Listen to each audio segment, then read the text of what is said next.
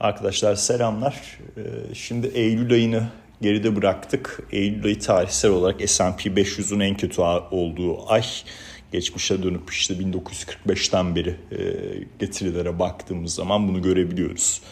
Son çeyrek genelde iyi geçiyor. Ekim ayında da geçtiğimiz dönemlerde tabii her Ekim ayında değil.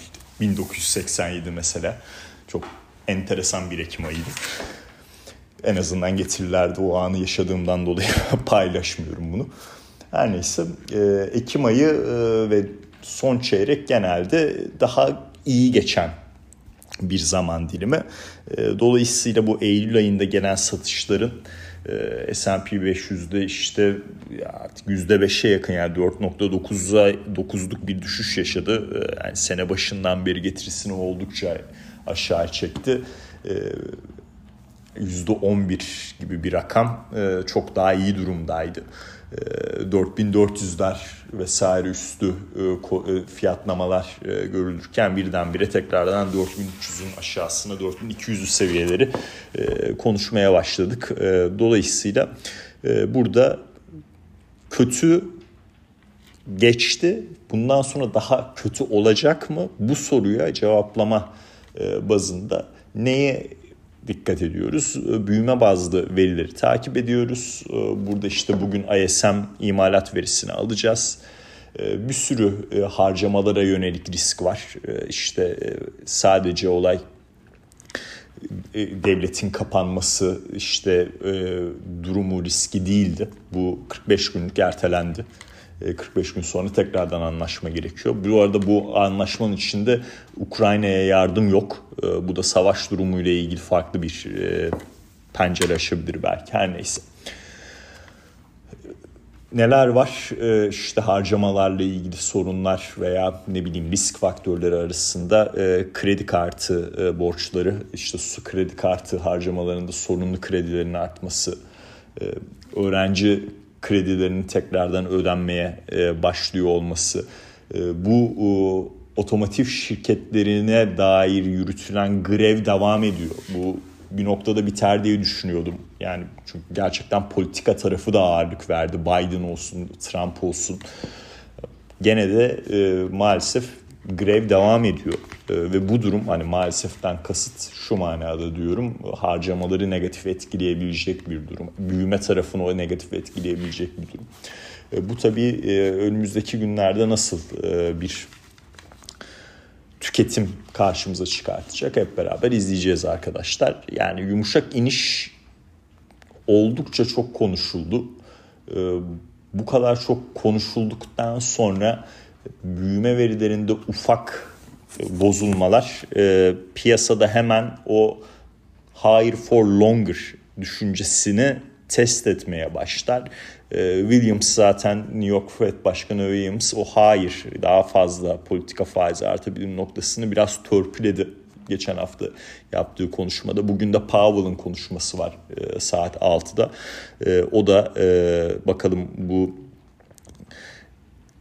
faiz artışlarının ne noktaya kadar gidebileceği ile ilgili bir e, nasıl bir sinyal verecek. Yani benim düşüncem sabit arkadaşlar. Yani ben Temmuz ayındaki e, toplantının son faiz artışı olduğunu düşünüyordum.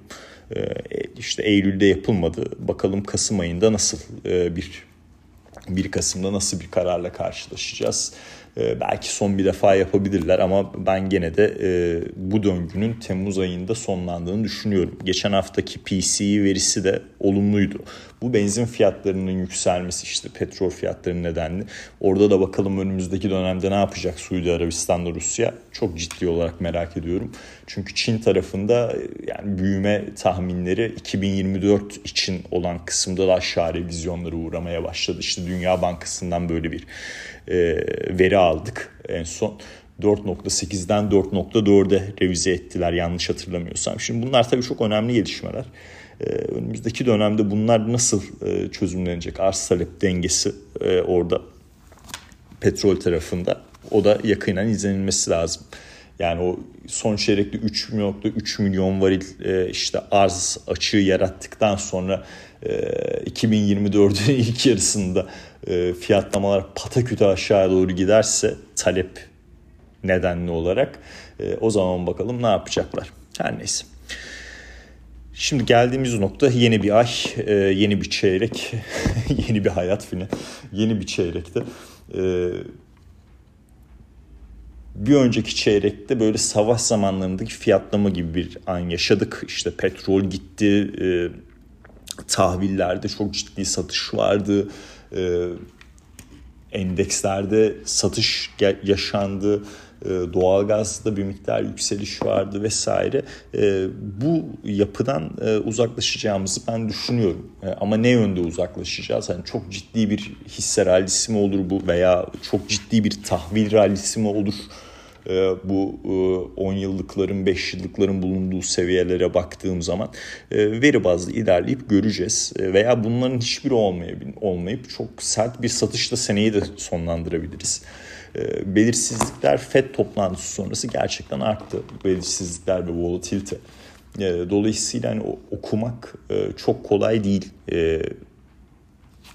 bu noktadan işte 3 ay sonrayı, 6 ay sonrayı, 1 sene sonrayı. Ama benim görüşüm şu, e, eğer enflasyon tarafında haklı çıkarsam e, bir noktada e, higher for longer tarafı çok da öyle long olabilecek bir durumda bulunmayacaktır. Çünkü büyüme riskleri iyi kötü bir noktada oluşacak arkadaşlar. Olmasa bile reel getirileri kontrol etmek amacıyla FED'den bazı adımlar gelecektir. Ee, dolayısıyla e, dediğim gibi e, heyecanlı bir e, son çeyrek bizi bekliyor. Şirketler tarafında da Tesla'nın araç teslimat rakamlarını alacağız. Bu takip edilecek. Onun dışında da Apple'la ilgili gelişmeler vardı. İşte bu yeni telefonun aşırı ısındığı ile ilgili. Bunlar da, bu tarafta da yazılım güncellemesi yapılıyor. Bu da önemli bir e, durum. E, hani oradan bir ekstra bir satış baskısı gelir mi diye piyasada da bir miktar soru işaretleri vardı. E, ayı bitirdik, çeyreği bitirdik. Yeni aya, yeni çeyreğe başlıyoruz. Herkese mutlu haftalar dilerim.